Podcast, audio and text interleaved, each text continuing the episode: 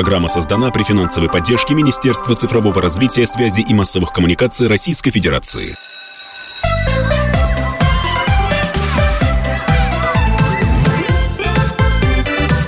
Родительский вопрос. Здравствуйте, друзья. Это «Родительский вопрос». У микрофона Мария Баченина и Александр Милкус. У другого микрофона. Александр, приветствую вас. Добрый день, доброе утро. А в гостях у нас руководитель Центра аналитических исследований и моделирования в образовании Московского городского педагогического университета Елена Петряева. Елена, здравствуйте, добро пожаловать. Здравствуйте. Мы сегодня собрались поговорить об альтернативном образовании. Альтернативное образование – это то, которое считается семейным, а, дистанционным, заочным. Я не знаю, может быть, я что-то упустила, а еще и самообразование. И все это, по-моему, подходит по закон, под закон Российской Федерации об образовании. Главное, чтобы он учился и заявлял, ну, он это ребенок, и заявлял государству, что обучен грамоте, как минимум. Вот нужно разобраться нам. И подошли мы наконец-то к этому. А, я могу говорить об этом вечно, потому что мой ребенок э, не на семейном, но на заочном образовании. Но для меня это все пересекается. И я бы хотела, наверное, для слушателей сначала дать определение, чем одно отличается от другого, что было предметом вашего исследования. Ну, вот какой-то конкретики дать, чтобы все начали понимать, о чем сегодня будет беседа. Прошу вас. Да, спасибо. На самом деле в вашем, в вашем выступлении прозвучало очень много понятий, вот, поэтому давайте, наверное, возьмем за основу Федеральный закон об образовании Российской Федерации 273 статью 17, которая говорит, что образование в школе можно получать как в образовательных организациях, так и, собственно, вне образовательных организаций. В образовательных организациях мы можем получать образование в государственных, муниципальных, частных и в трех формах. Это очная форма, очно-заочная и заочная форма. И, собственно, вне образовательных организаций это форма семейного образования и форма самообразования. А, я так понимаю, что нужно пояснить, в чем отличие одного от другого.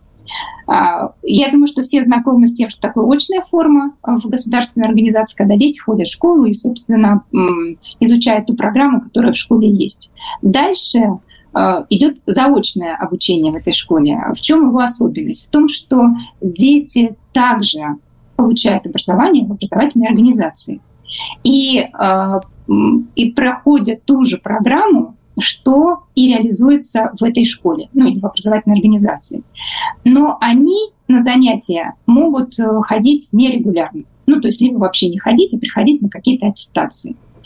Очно-заочная форма, ну, это что-то между, среднее между очной и заочной формой обучения, когда какие-то предметы а, мы можем не посещать и самостоятельно изучать дома, а какие-то предметы на какие-то занятия ходить, но вот эти аттестационные процедуры, промежуточные итоговые аттестации, все это есть, все это включено. Если говорить про семейное образование, то здесь уже образование а, дается силами семьи, и родители имеют право, ну, поскольку мы говорим о семейном образовании, имеют право выбирать ту программу, по которой ребенок будет а, изучать а, весь школьный курс. И, собственно, и темп его изучения, и последовательность изучения, и много чего там э, в гибком графике могут выстраивать. Самообразование похоже на семейное образование, то есть мы уходим из образовательной организации и сами обучаемся по конкретной программе. Но э, это возможно для детей, которым исполнилось 15 лет, то есть старшеклассников. Спасибо. Саша? Да, я хотел бы что уточнить. Вы знаете, я смотрел статистику, по крайней мере, по крупным городам, до вот, ухода на дистант из-за пандемии э, был, была видна явно тенденция ухода на семейное обучение э, из школ, по крайней мере, в крупных городах. Э, по-моему, если я не ошибаюсь, в Екатеринбурге 5 или 7 процентов школьников находились на семейном обучении. Если эта тенденция сейчас, то есть Э, тогда специалисты, исследователи объясняли это то, что э, родители уходят и сбегают даже, да, термин такой был, из школьного формализма, из школьной жесткой программы, И вот эти вот семейные школы, они просто росли как грибы после дождя, особенно школы, которых не было лицензии, и просто там их, то, что по закону называется, осуществляли уход и присмотр, но на самом деле учились непонятно по каким учебникам, по каким программам, и, и в общем-то, ну так, альтернативное обучение, как сказала Мария, вот было в полной красе. Что сейчас происходит? А, что сейчас? Смотрите, а, по данным нашего исследования, которое было проведено в городе Москве в 2022 году, я поясняю, что это не 2023 год, и не Ну, это уже после ковида. Это, это да, это уже после ковида, после пандемии. А, а, мы заметили корреляцию между выбором семейного образования и а, отношением к дистанционному обучению. То есть если родители позитивно относятся к дистанционному обучению, то они и, собственно, переводили или переводят детей на семейное образование. Такая корреляция есть. Если говорить про динамику, то а, на сегодняшний день, по данным федеральной статистики Министерства просвещения Российской Федерации, на форме семейного образования находится 0,3% учеников. И эта цифра такая же, как была в 2021-2022 учебных годах, то есть те же 0,3%. А вообще по субъектам Российской Федерации ситуация очень разная. У нас, э, когда мы анализировали данные, то смотрели, что есть, ну, например, 5 э, субъектов Российской Федерации, в которых ну, э, процент тех, кто обучается на семейной форме, больше. Вот и в их числе входит Омская область, она занимает первое место Москва, а есть Санкт-Петербург, есть Республика Адыгея, Республика Крым. Ну, и дальше там можно продолжать. Вот. Э, и, например, к примеру, в Москве, если говорить строго э, по статистике, по форме э, тех детей, которые перешли на форму семейного образования, в Москве с 2021 2022 по 2022-2023 год есть отрицательная динамика. Ну, то есть э, Здесь сложно сказать. Мы не исследовали этот вопрос. Перешли ли дети обратно, вернулись в государственные школы, либо какие-то другие процессы прошли, и э, они перешли с этой формы на другие формы. А какое лучше, чтобы не запутаться нашим слушателям, э, на ваш взгляд, семейное или э, заочное? Ну, вот так, раз и все. И вот действительно, в это же, во все родители вкладывают огромный ресурс времени, сил, средств, я имею в виду финансовых. И вот с этой стороны хотелось бы взвесить.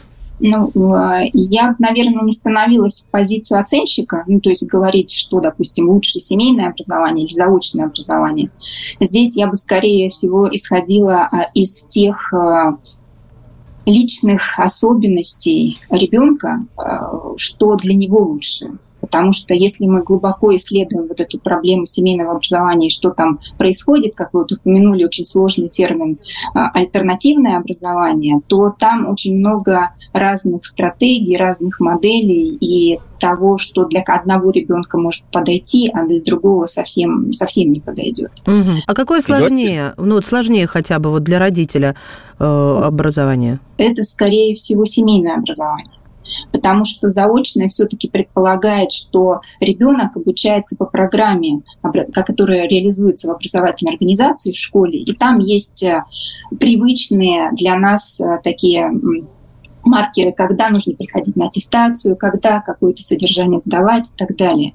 А в семейном образовании здесь э, мы попадаем в гибкий график, в индивидуальные программы. Все это нужно выстраивать, нужно смотреть, как движется и очень много, мне кажется, наблюдать и рефлексировать того, что происходит, угу. как идет движение. Нет, давайте сначала разберемся, уже не сначала, но по ходу программ. Семейное образование – это не значит, что ребенок сидит и его учит бабушка с дедушкой, папа, мама. Да? Разве нет? А кто нет. же его учит тогда? А могут э, быть разные, может быть несколько семей, может быть, поэтому э, семейное обучение это, в общем, как говорит Елена, коррелирует, да, связано с вообще семейной, есть семейные детские садики, да, где ходят там ну, 5, 6, а может быть и 10 детей. И так же, как в школе могут быть занятия. Есть по закону ограничения, сколько детей могут обучаться на семейном обучении. То есть вот в одной, условно говоря, семейной школе, да, которую э, там ведут несколько педагогов. В принципе, они могут быть не из семьи, они могут быть наняты семьей. А, таких ограничений я не встречала, ну, то есть сколько могут быть. Но и соглашусь с вами в том, что вот наши данные исследования показывают, что в семейном образовании существуют очень разные модели. Ну, то есть э, это могут быть семейные клубы, родительские сообщества, это могут быть семейные школы, семейные классы, это может быть э, обучение именно просто дома ребенка. Плюс на это же наслаиваются те педагогические концепции и подходы, которые родители выбирают. И там прям вот мы заходим в поле такое альтернативного вот этих всех веяний течений, что может, могут выбрать, не знаю, там методику монте подход, могут э, по вальдорфской педагогике, могут Реджио подход, может быть, не знаю, там советская школа, а, есть сообщества родительские на семейном обучении, которые обучаются по советским, обучаются у детей по советским учебникам. Да, То и по Ушакову учатся, да.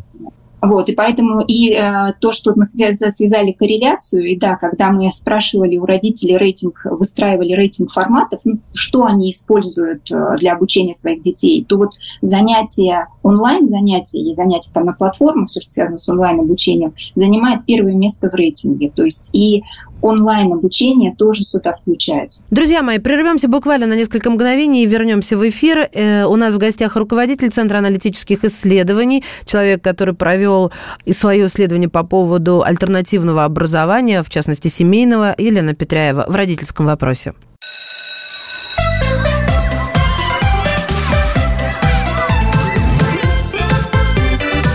Родительский вопрос.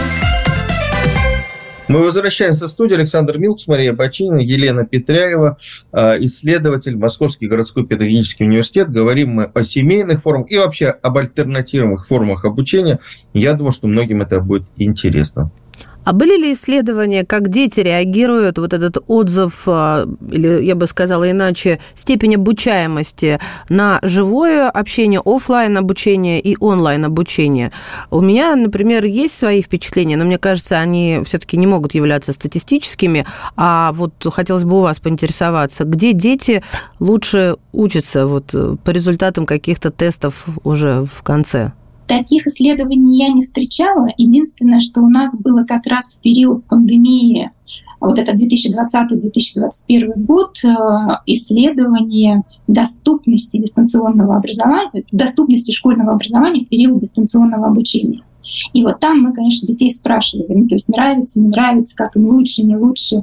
И ответы тоже получали очень сильно разные, потому что кому-то вот это онлайн-обучение, когда ребенок дома через компьютер обучается, подходит, и они выстрелили на, вот, ну, на такой ситуации, а, а кому-то совсем нет. Кому-то необходимо учиться в школе, общаться со сверстниками, ну и включаться в другие виды деятельности. Угу. То, что ребята учатся ну, не в школе, нетрадиционным образом, это чаще всего, вот, наверное, вы смотрели, связано с тем, что у ребенка там проблемы какие-то со здоровьем, и родители пытаются его оградить вот, от э, массовой школы, где могут быть там проблемы с э, просто подхватить какую-то инфекцию, все.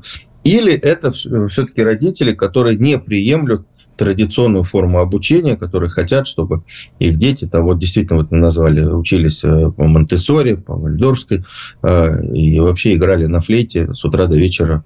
Это одна из фишек игра на инструменте одна из фишек вальдорской э, педагогики, так напомню на всякий случай. Что, в общем, тоже хорошо, потому что дети, у детей развивается музыкальное творчество и слух. Здесь, э, э, если говорить о характеристике семей, которые переводят детей на семейное образование, здесь встречаются и такие модели, как вы сказали, что у детей есть какие-то особенности по здоровью, и есть и э, как их называют сами родители, наши респонденты, нормотипичные дети, ну, то есть обычные дети. И когда родители не совсем приемлют те принципы и подходы, которые существуют в государственной школе поэтому они их переводят. То есть есть и то, и другое. Ну, а вы не смотрели, каких больше-то? Каких, каких больше статистически не скажу. Да. Вот ну, в вот... нашем исследовании у нас приняли участие в вопросе а, представители родителей а, в количестве 168 человек. Это был как раз период э, разворачивающейся спецоперации, 2022 год, весна. И там у нас было больше, к нашему удивлению, больше обычных детей, ну то есть родителей обычных детей. То есть мы думали, больше будет детей, э, у которых есть какие-то ограничения. Проблемы, да. А у нас были ну, обычные дети. Угу. А как они тогда э, потом поступают в университеты, в вузы? Э, а они должны потом сдавать э, ЕГЭ? Как... Э? Да, э, все есть обязательства у тех, кто обучается на семейной форме образования, это прохождение, ну, как одно из обязательств прохождения итоговой аттестации. То есть они также сдают государственную итоговую аттестацию 9-11 класс. И, собственно, с этими результатами поступают. А вопрос ваш очень актуальный, вот про то, как поступают и сдают. И а, для нас тоже это было проблемной зоной, потому что когда мы вышли на родительские сообщества, на родителей, на детей, кто обучается на семейной форме, у нас в основном пришли к нам дети начальной школы, и немножко больше основной школы, и совсем мало детей было из э, старшей школы. И мы как для себя поставили такой вопрос, что вот исследование того, а куда идут старшеклассники, как они учатся, как они поступают, какие траектории выстраивают, а, сделать это как отдельное исследование при случае, при возможности. Поэтому... То есть все-таки в старших классах они стараются э, заскочить в э, обычную школу, чтобы подготовиться к сдаче ЕГЭ? А, не всегда так, не всегда так. Есть факты переходов в государ... не переход, возврата в государственную школу на уровне основного общего образования. Почему? Потому что там возникает очень много предметов, очень много разных видов деятельности, а, ну и, возможно, какие-то условия у родителей поменялись, а, что э, возврат в государственную школу они рассматривают как одну из стратегий и туда возвращаются. Вот. А в старшей школе здесь возможен же самообразование, выстраивание индивидуального плана э, при государственной школе и сдаче государственных экзаменов. То есть нет такого, чтобы там учились основную э, начальную основную школу, а потом в старшей школе все э, пришли в государственную школу. Нет. Ну, то есть здесь, опять же, все очень индивидуально. А форма такая, как экстернат, уже э, не рассматривается. Я просто... Форма форма обучения в виде экстерната сейчас ну, в нормативном поле у нас в Российской Федерации не существует. Есть самообразование. Вот. Но вы можете увидеть, и родители могут увидеть и в официальной статистике данные, когда там считается численность экстернов, ну, то есть э, в статистических показателях это осталось. И насколько там э, четко э, коллеги делят вот эти, когда считают детей, кто относится к семейной форме образования, кто к самообразованию, кто а, обучается по программам, не имеющим лицензии, у них там три вот таких параметра есть. И здесь ну, как бы на совести тех статистов, кто это делает. То есть это как статистический показатель осталось, как форма образования. А вот скажите мне, пожалуйста, вот э, когда у меня старший заканчивал э, гимназию, ну это много лет назад было, да, много уж, э, мы его я, я так использовал термин эвакуация. Мы его эвакуировали из 10 класса просто потому, что у него все предметы не шли.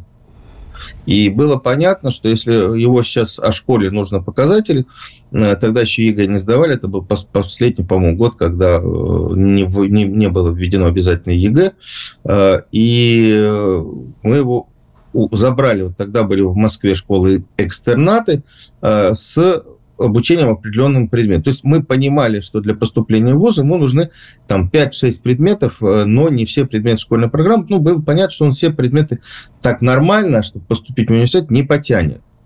И вот он сконцентрировался на этих вот э, историях, э, а потом, ну, благодаря мудрости директора, э, аттестат ему выдавали в той же школе, в которой он всю жизнь проучился, вместе с его классом, но аттестат другой школы. Э, просто, ну, чтобы он был чувствовал себя в коллективе, потому что в, в экстернате не заканчивают э, выпускным. Э, вот сейчас, э, то есть, по, по сути дела, это стратегия, которую сейчас большинство старшеклассников выбирают, потому что в 11 классе они, что бы ни говорили школы, они не, не учат полную программу основной полной школы, пол, полной школы, потому что они сконцентрируются на трех-четырех предметах, которые нужны по ЕГЭ. Вот сейчас какая ситуация? Можно ли сделать такой вот побег, вот, не в экстернат, но сосредоточиться на тех... Это форма самообразования. Это понятно, но в этом, смотрите, мы ходили в экстернат, в школу, где были занятия, где были учителя, mm-hmm. это было бесплатно. Просто он перешел в другую школу на форму экстернат. А если самообразование, то это, конечно, э, довольно большие деньги, потому что сам ты к ЕГЭ не подготовишься. Тебе нужны репетиторы, и это дорого. То есть получается, что э, самообразование это такое очень дорогое, дорогое развлечение. Получается, что так, но и есть еще факты в старшей школе индивидуальных э, программ, Угу. У нас в вопросе как раз было несколько детей, кто вот старшеклассников, они это фиксировали, что у них э, есть индивидуальная образовательная программа, когда они какие-то там предметы, которые выбирают, э, изучают углубленно, а какие-то предметы, ну, в силу того, что они есть, и по ним нужно устраиваться. Расскажите, пожалуйста. Я, я еще раз говорю, что со старшеклассниками мы отдельно не смотрели, поэтому я вряд ли здесь отвечу глубоко и статистически, ну, то есть показательно на ваш вопрос. А, во время нашей беседы вы все время ссылаетесь на исследования, а можно начать вот немножко вернуться к истоку. А, почему возникла эта идея?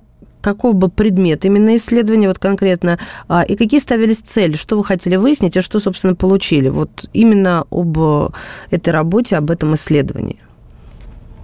А, почему такая идея возникла? У нас а, в Московском городском педагогическом университете а, реализуется проект, то есть университет вошел в программу «Приоритет 2030». И в рамках этого нам ну, как бы было предложено выбирать исследовательские направления. И мы сформулировали большую тему, которая называлась «Стратегия семей в получении школьного образования вне образовательных организаций». И вот в рамках этого «вне» Соответственно, вышла тема, как отдельный такой блок «Семейное образование». И нам стало интересно, то есть, а какие вообще родители переводят на семейное образование? Ну, я как бы называю исследовательские вопросы. А почему они туда переводят на семейное образование? То есть, что их отталкивает э, семьи от школы? А, как, как они э, смотрят на качество образования, то есть что подразумевают под образовательными результатами, а, как они относятся к школе вообще. У нас там большой-большой-большой перечень был. И вот мы начали такое исследование. Оно, по сути дела, можно сказать, было независимое, оно никем не финансировалось, кроме того, что мы принадлежим к университету. И ну, на некоторые вопросы нам удалось найти ответы, но опять же в том небольшом родительском сообществе, которое с нами согласилось работать. Еще одна пауза. Впереди у нас небольшой выпуск новостей и родительский вопрос снова в эфире. В гостях у нас руководитель Центра аналитических исследований и моделирования в образовании Московского городского педагогического университета Елена Петряева.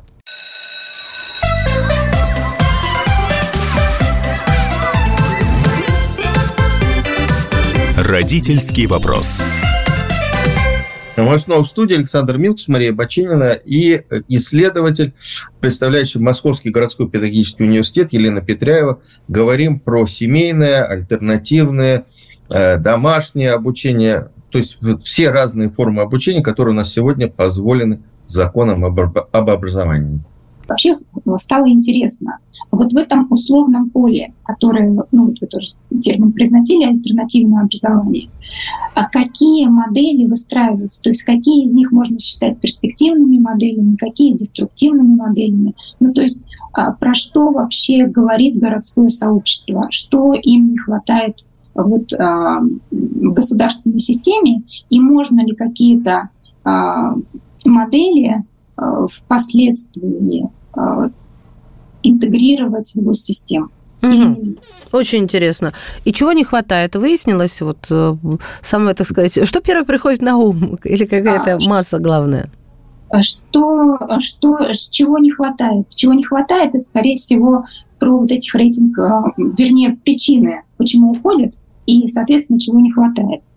Там их достаточно много. Мы их делили на группы, условные тоже группы. Семейные причины и школьные причины.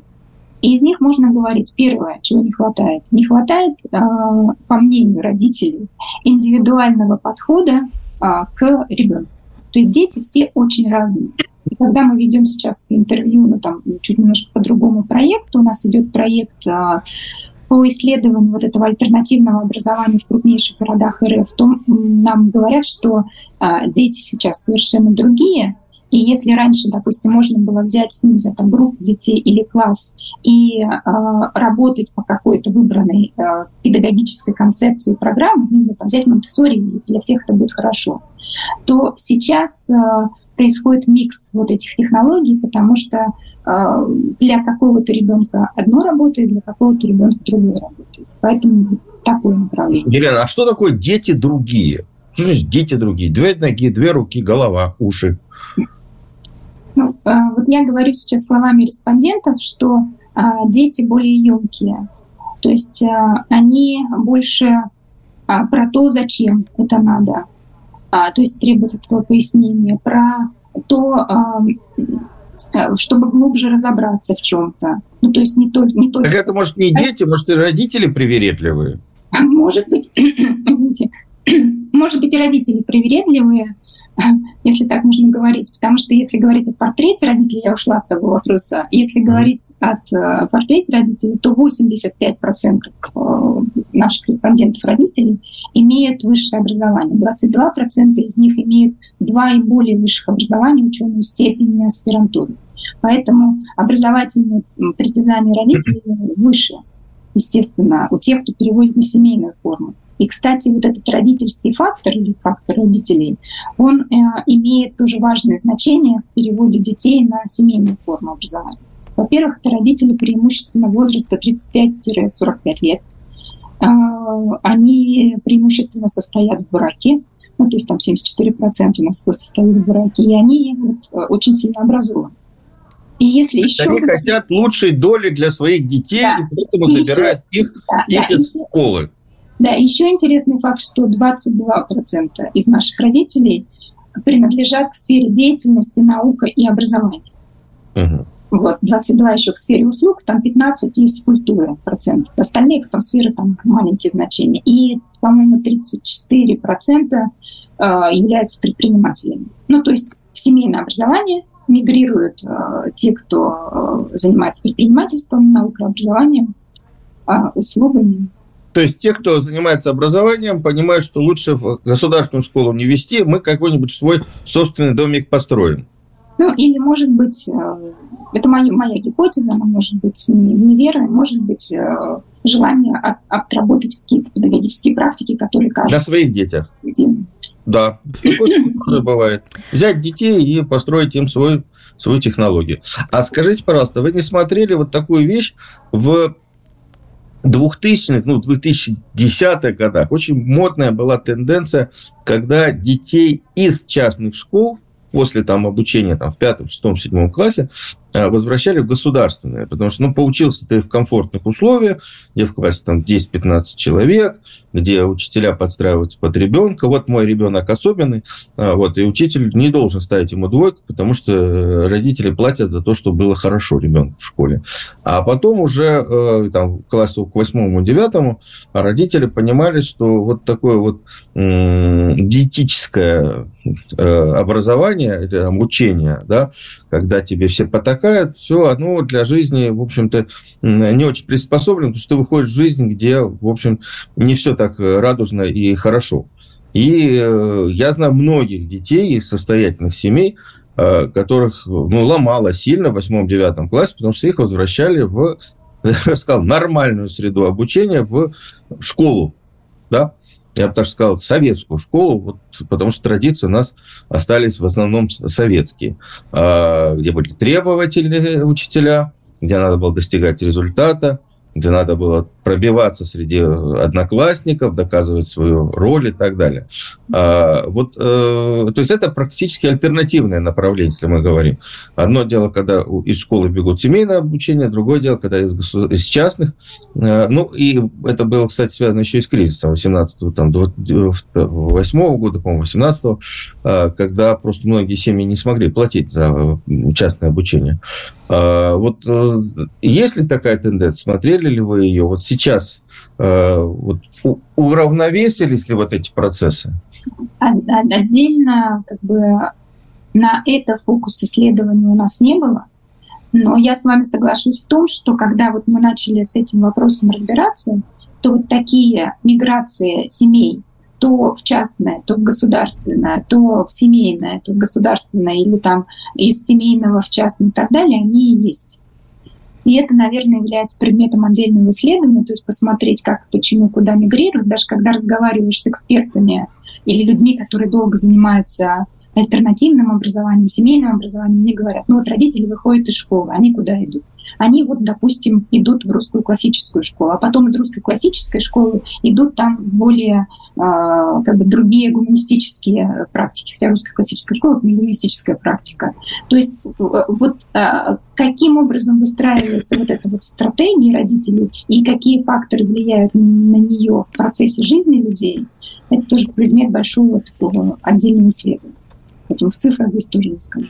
Кстати, это очень интересно, тоже тенденция. Я думаю, что мы в одной из программ э, в родительском вопросе поговорим, потому что э, вот э, русская классическая школа, которая возникла в Екатеринбурге, технологии в Новосибирске, сейчас очень популярна, насколько я помню, если я не ошибаюсь, уже по вот этой методике работает больше 50 школ в России. Ну так расскажите немного слушателям, что это такое, так вот немножко э, отвлечемся. Ну это вот э, приверженность к православным традициям, угу. это обучение по э, учебникам, они даже выпускают репринты э, учебников от Ушакова и вообще классических учебников, не только советской школы, но и выходивших до э, революции или там до переворота, как сейчас говорят, 17 года. Э, это форма достаточно э, такая классическая форма одежды у ребят. И вот э, такие вот э, традиции, вот такого, наверное, даже больше гимназического образования э, начала 20 века. Uh-huh.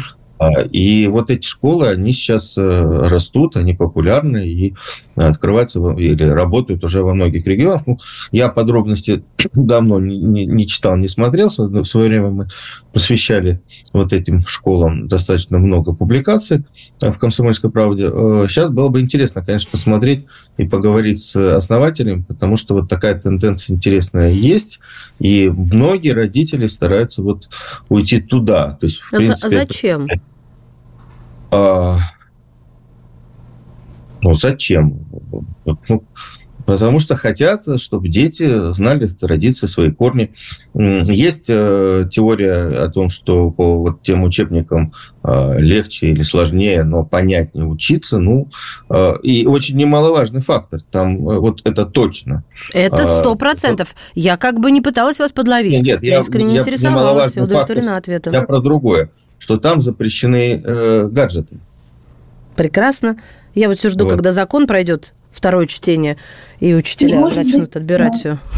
Если можно, я сюда тоже добавлю. И может быть, возможно, это связано с разными представлениями родителей об образовательных результатах.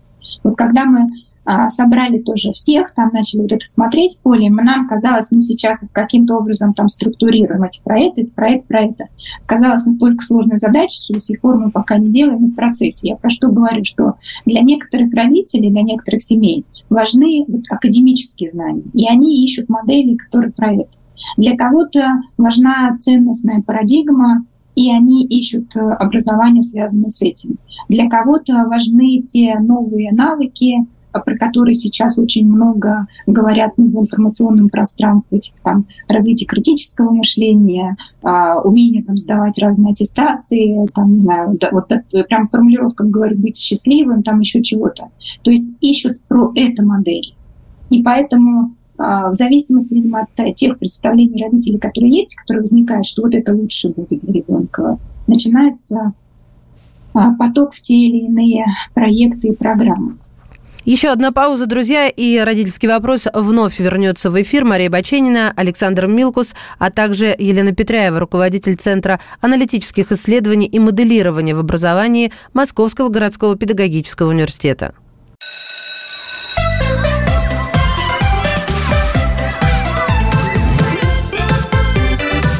Родительский вопрос. Мы возвращаемся в студию. Александр Милкус, Мария Бачинина и Елена Петряева, Московский городской педагогический университет, говорим о том, что важнее технология обучения или все-таки личность учителя, какой бы э, технологии он не придерживался. У меня был такой вопрос, э, Елен, а, гипотетический. Я даже вот не буду уточнять, а просто спрошу сразу. А вы бы после этой работы, которую проделали, после вашего исследования, а, куда отдали бы своих детей учиться? Я, я ждала этого вопроса. Правда? Да. Я Правда. думала, я такая оригинальная. Нет, я ждала этого вопроса. У меня тоже своя как бы личная история есть, но чуть-чуть, э, чтобы знать контекст. У меня долго не было детей в возрасте 43 лет. Вот недавно родилась девочка, дочка. Так. Вот, и я на нее смотрю, думаю, вот и у меня эти исследования идут, и вот ребенок, куда бы я отдала. И э, пока мы, конечно, ходим там в детский центр развития Монтессори, ну, поскольку как бы я с этим знакома, а дальше нас, я думаю, что я буду смотреть на ее особенности, на ее возможности, на ее как бы запросы, что будет. Ну, то есть у меня пока нет четкого, чтобы я сказала, что вот начальную школу мы точно пойдем там вот по такой-то технологии, уйдем там, не знаю, в родительские сообщества. Или мы точно там пойдем в государственную школу или еще куда-то. То есть угу. вопрос такой открытый, творческий.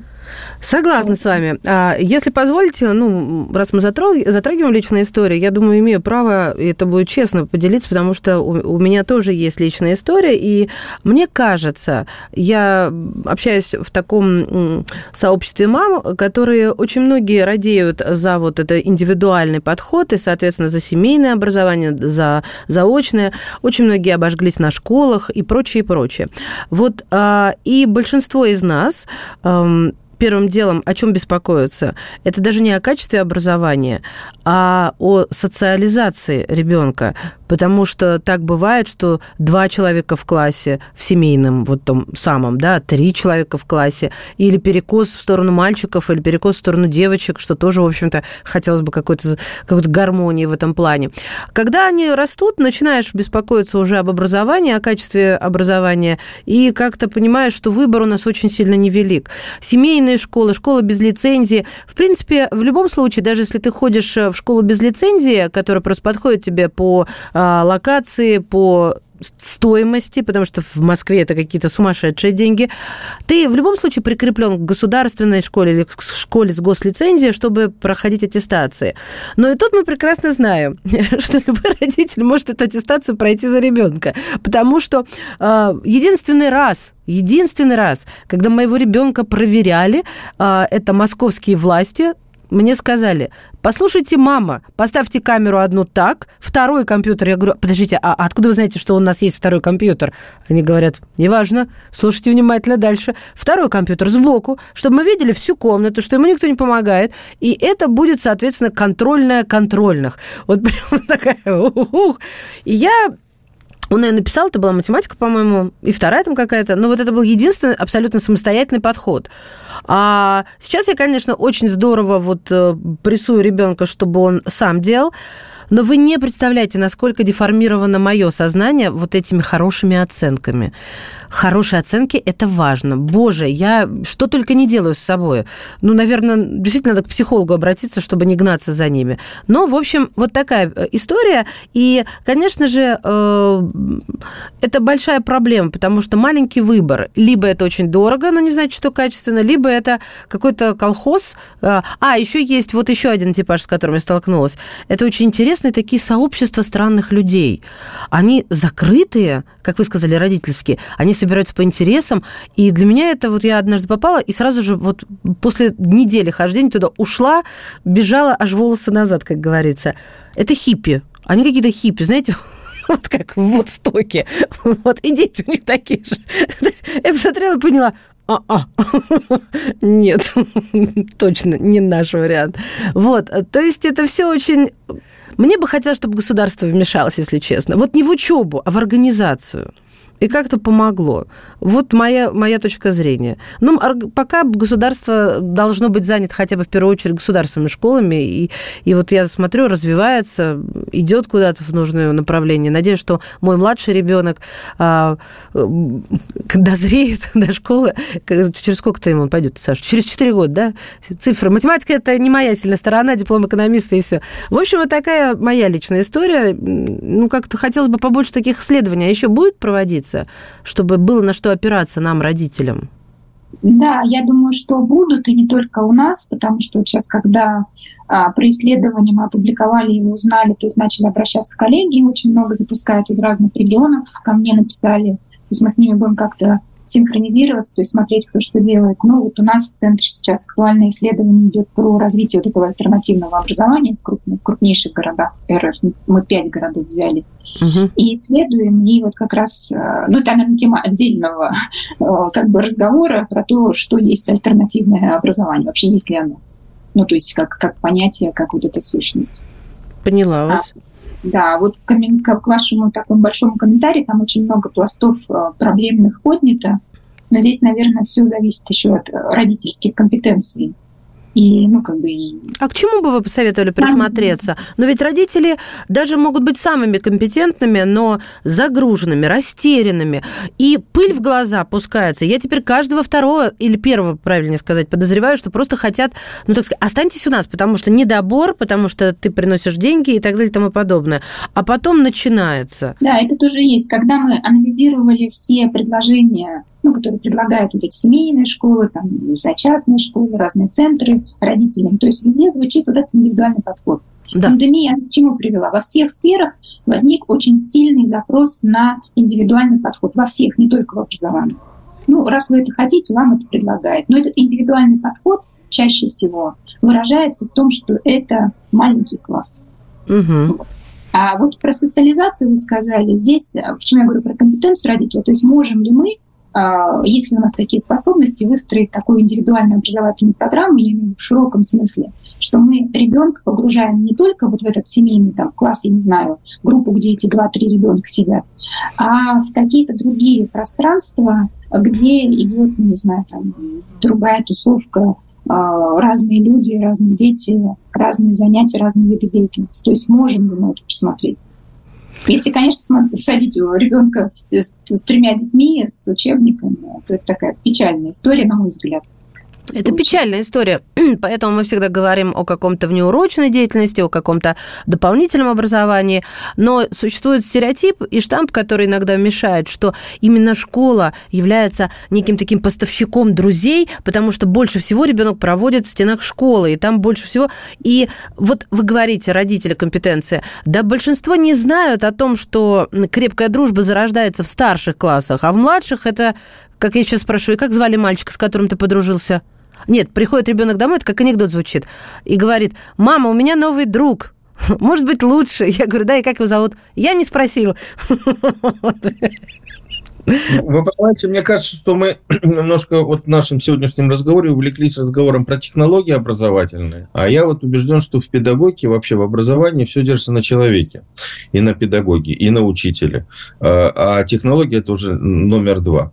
Есть учитель, который, особенно в начальной школе, в котором может и с 30 детьми так поладить, что дети будут бежать в школу с удовольствием в припрыжку и, и радоваться жизни. А есть э, школы, где родители вынуждены э, эвакуировать детей, потому что ребенок, ну, просто коса на камень э, нашла с предметником или еще с каким-то, и, и у ребенка дикие стрессы.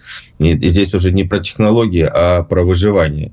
Вот у меня точно, если мы говорим про историю, э, мне просто очень повезло, потому что мы пришли в класс, в обычную школу, где тогда это были ну, просто кошмар, наверное. Сейчас такого нельзя представить, где старшеклассники вместе с учителями в, на перемене курили на крылечке. Вот такая была школа замечательная. Вот. И э, мы нашли там учительницу, а потом оказалось просто сначала нашли учительницу начальных классов, пришли, сказали, вот идите, вот сейчас есть перерыв у Елены Алексеевны, сходите к ней. И я вот привел и старшего, и младшего к ней за ручку. Ну, младший уже сам пошел, потому что за старшим.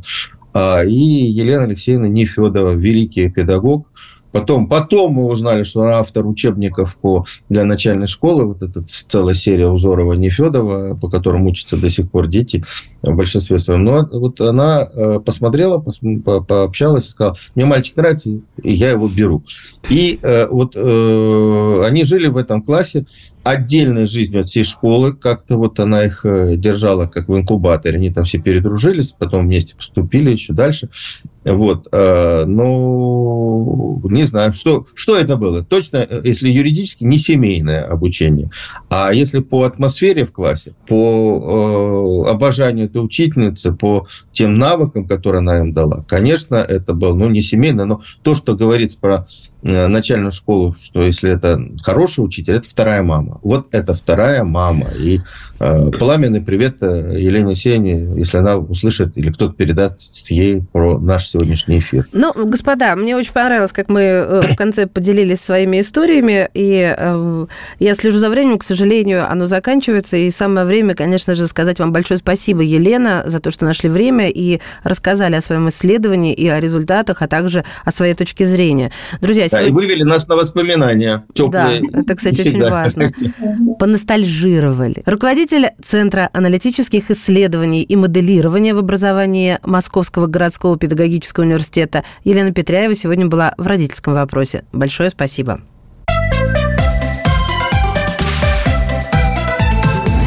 Родительский вопрос. Программа создана при финансовой поддержке Министерства цифрового развития, связи и массовых коммуникаций Российской Федерации.